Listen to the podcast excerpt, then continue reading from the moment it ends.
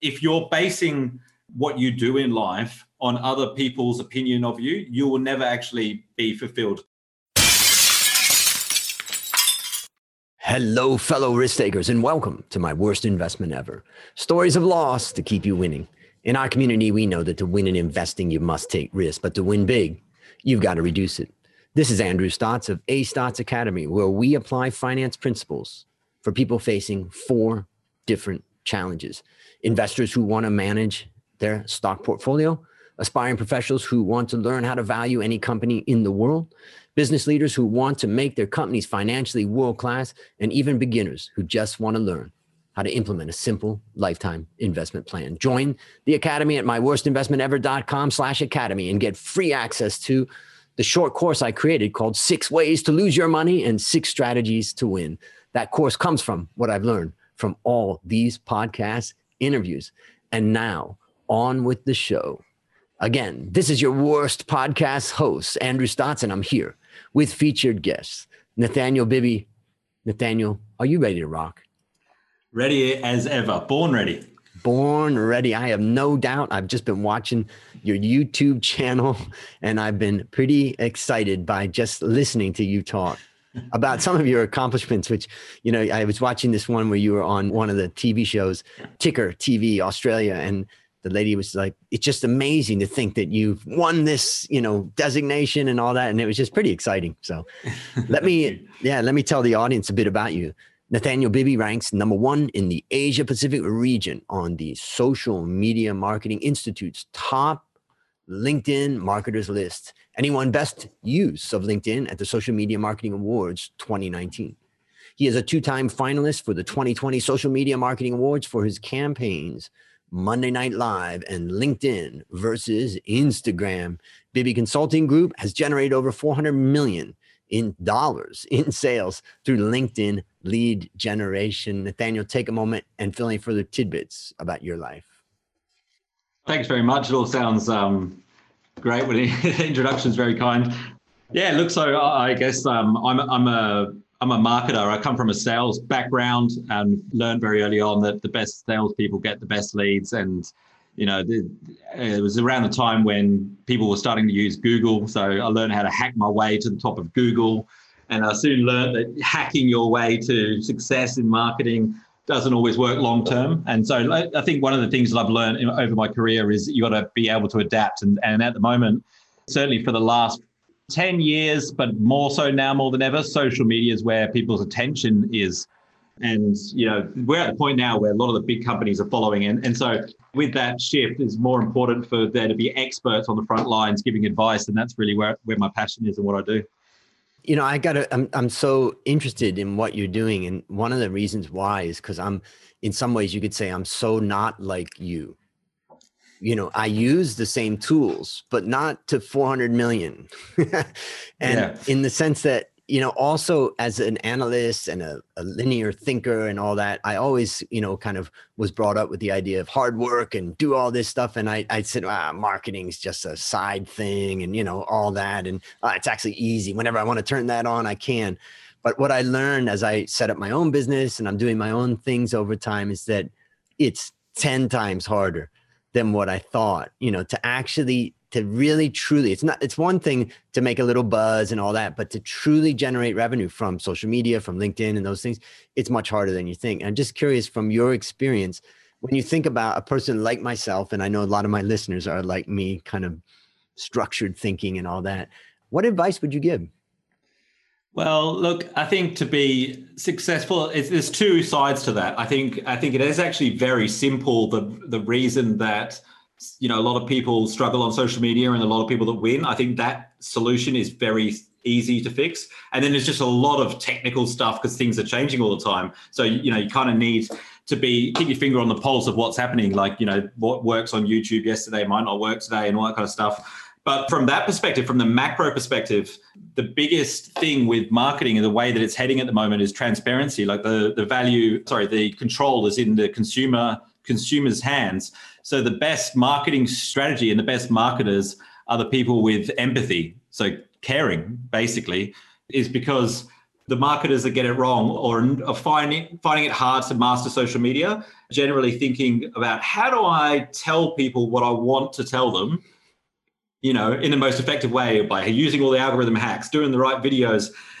Whereas the question is wrong in the first place. The question should be, what is it that my audience wants to hear from me? What's going to add value to their lives? And you know, no matter how many hacks I teach the people that are focused on themselves and are impatient, they you know, if they can't grasp that part of it, they're always going to come across like they're trying to do something to someone rather than trying to help someone with something. And it's a very small difference, but it will impact everything you do online. That's really fascinating. And, you know, one of the best ways to think about that is think about mm-hmm. a person that you've followed yourself. And then one day their life kind of, you know, erupts and they've got problems. And then they come on to their YouTube or their podcast and they go, you know, I'm really been behind recently because I'm facing this challenge and here's how I'm trying to handle that. And, you know, and when that the other side of them comes out, it really makes a connection. I mean, yes, there's some people that will just walk away and go, what was that about? You know, just give me the content. But mm. there are a lot of listeners that that just takes you to the next level of connection. Absolutely. And, there's a lot of bravery that goes into being vulnerable like that in times of challenge because what a lot of people will do is they they go, oh, you know, I'm struggling at the moment. My business has lost all its customers because coronavirus or whatever. Oh, I've got a social media audience. Maybe I should just sell to all of them. And so they actually become less authentic and they come and go, if you want to be successful like me, you know, buy my stuff. And so they're less authentic and, and they start to lose their audience. Whereas, like you say, the guys that are vulnerable and say, do you know what? I'm going through this. This is this is how how my business is being affected and you know i don't know maybe i don't know the way out of it you know but i'm confident in my ability this is a few things i'm going to try that sort of level of communication and authenticity will you know work wonders for your brand especially a mm. personal brand i think companies can do it too but it's a lot easier through a personal brand one of the things that i did with this podcast when we were going through the kind of the height of the corona crisis was that I felt kind of bad bringing stories of loss to people in the middle of the, what could be their worst loss.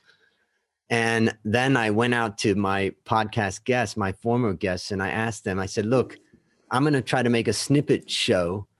And I wonder if you would just open up your iPhone, turn on the recorder, and record three minutes of advice or guidance that you would give somebody, you know, facing the challenges that we're all facing. And then I pulled each of those three minutes ones into I did episode of three people, three minutes each.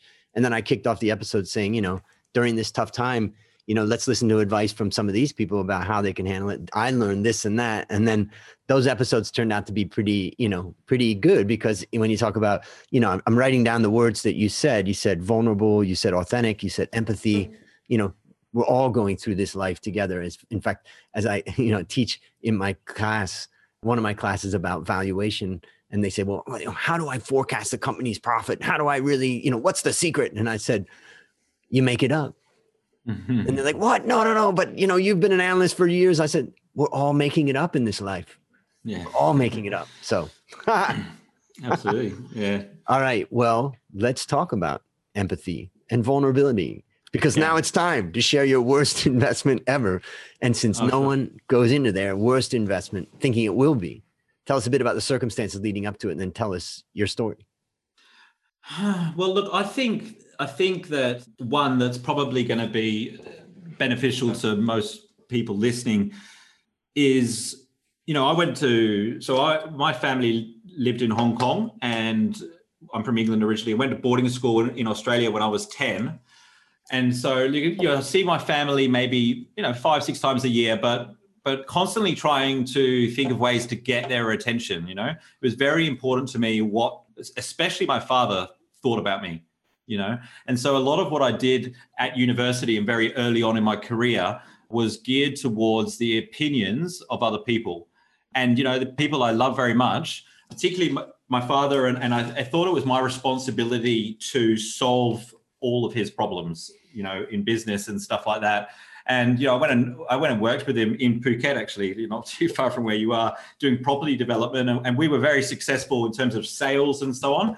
And then, of course, like Dad just buys more problems, my buys more land, buys more developments.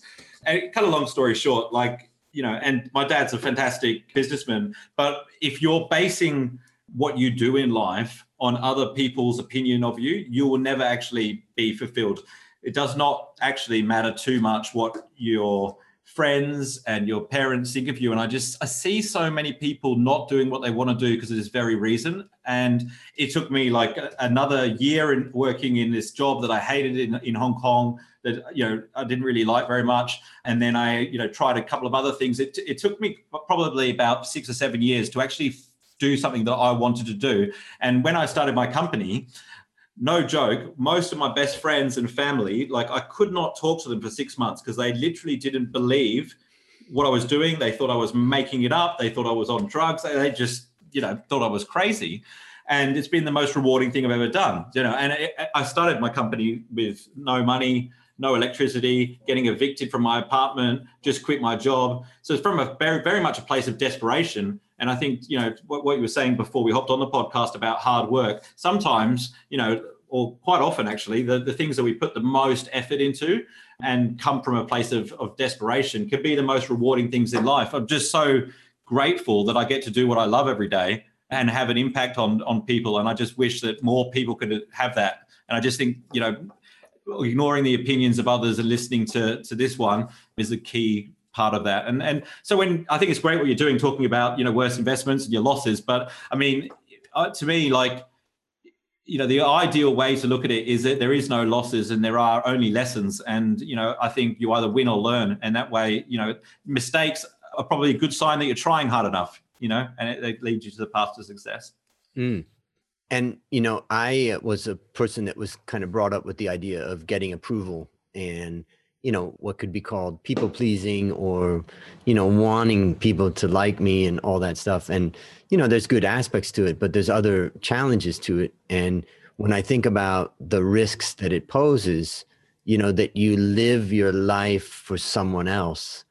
And like the worst case of that is simply that you you leave this world having never really realized who you are what you're doing you know like you just constantly just you're a little bit of a zombie walking through this life.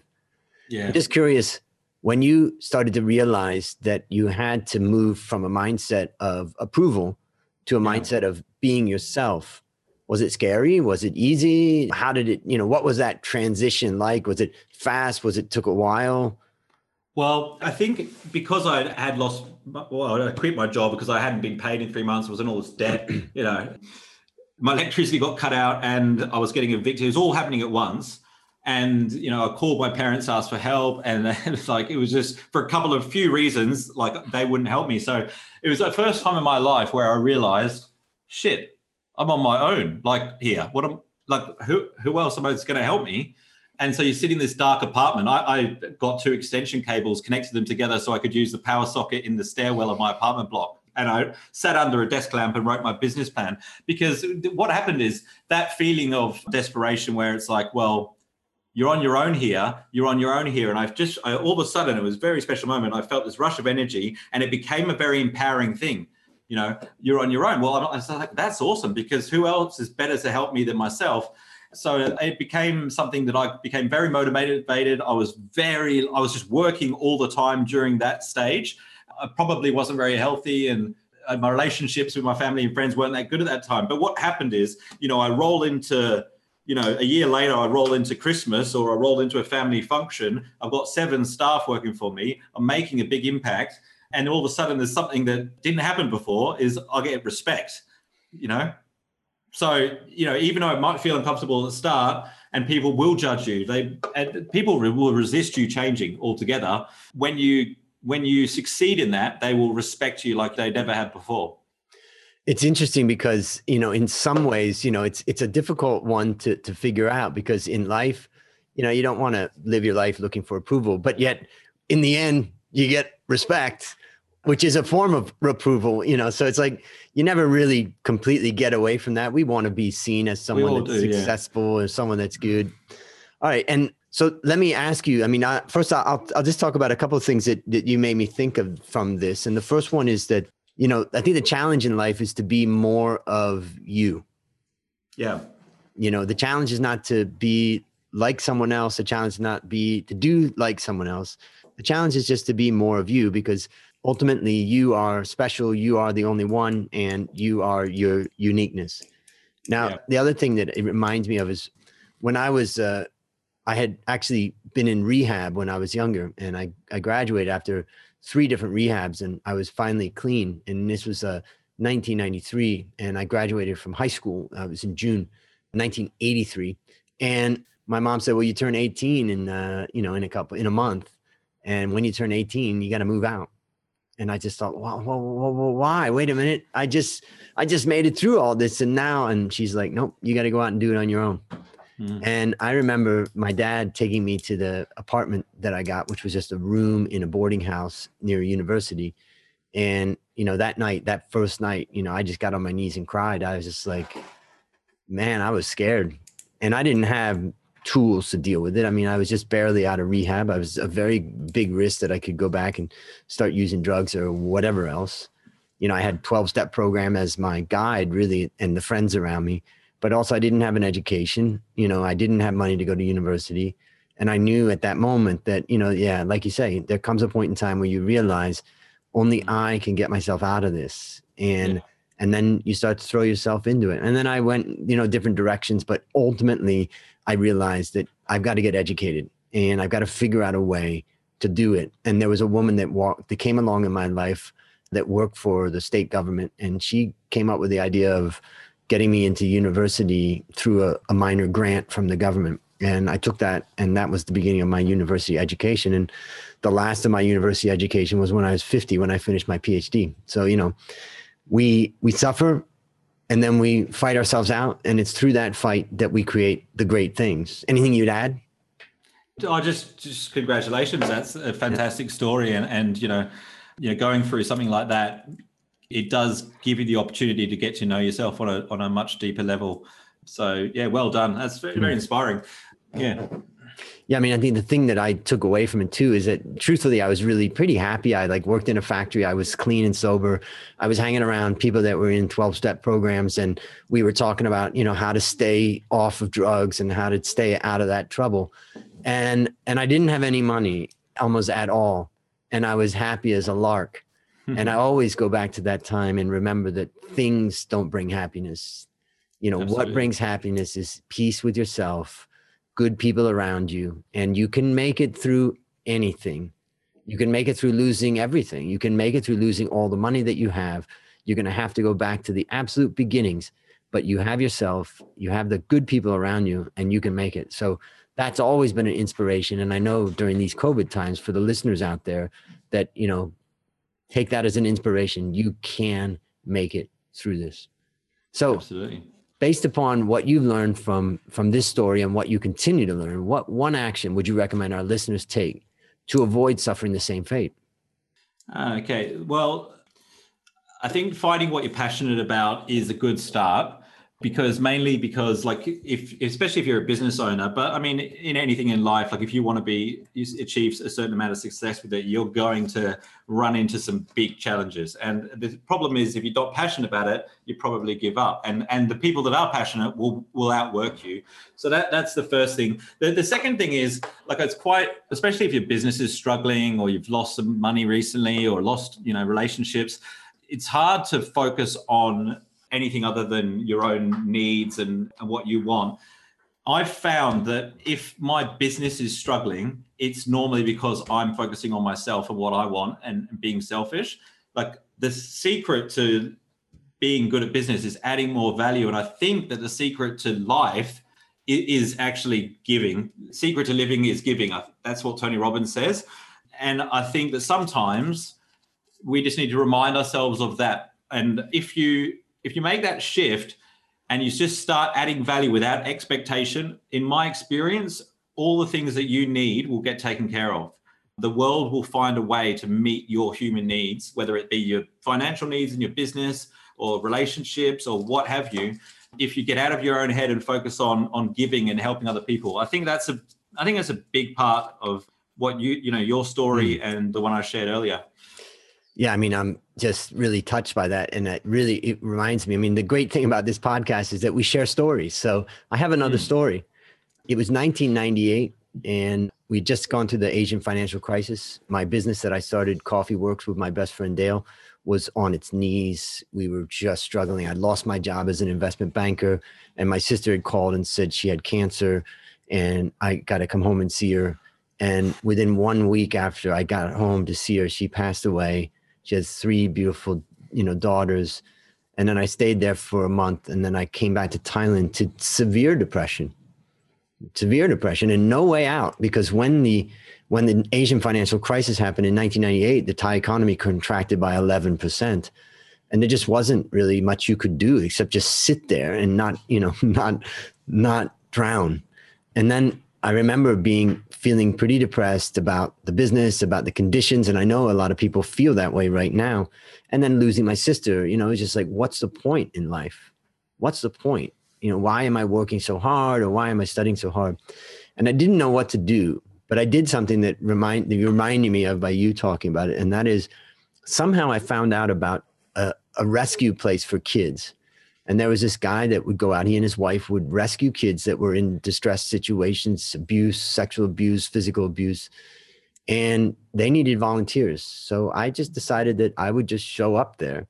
And I showed up there and, you know, it's just tearful thinking about it.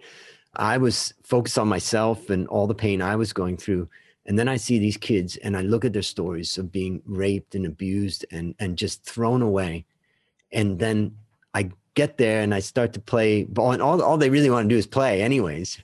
So I thought, mm-hmm. I'm just going to have fun here and play with these kids. And I was just throwing a ball back and forth with this kid. And then we were playing basketball with a bunch of the kids, and they were just jumping around and so excited. I thought, you know, you have every right this kid has every right to sit in a corner and be depressed for what the treatment that they have received from their parents or their friends or the people around them and yet this kid just wants to play with this ball and go throw a ball with me and i just thought how, how can you not take inspiration from that and realize that my problems are small my problems are mine and they feel big and they feel like that but the reality is is that if this kid can rise up in that situation then damn it i can too and so you reminded me of that and that story always inspires me go out and help other people like Amazing. you said and Amazing. help other people and it will take you out of the trouble that you face you know, you know the you know what the chat probability of us being born is like the probability of the sperm meaning the egg and all that sort of stuff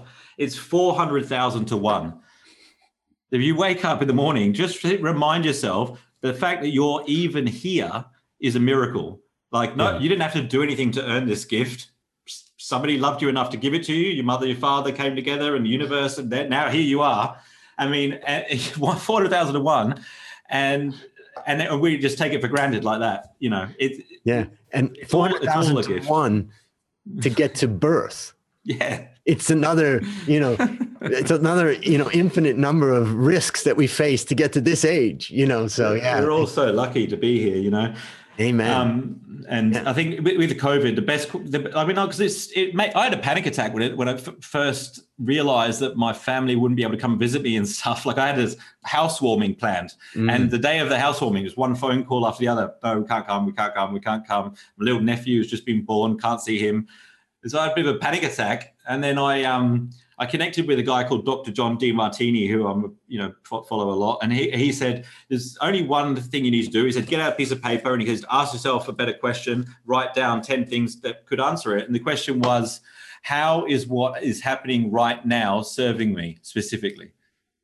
you know how is what happening right now serving me specifically because quite often we'll just like you know accentuate the the negatives and and not look to the positives the, the reality is like there's always both sides to every situation it's hmm. just whether or not you see the positives from it so this could be a good opportunity for you to to learn it could be an opportunity for you to work on your health it could be an opportunity for you re- actually to reconnect with family members that you haven't connected with or think about your career or you know so many different things that you know could be a benefit of coronavirus we just got to ask ourselves better questions.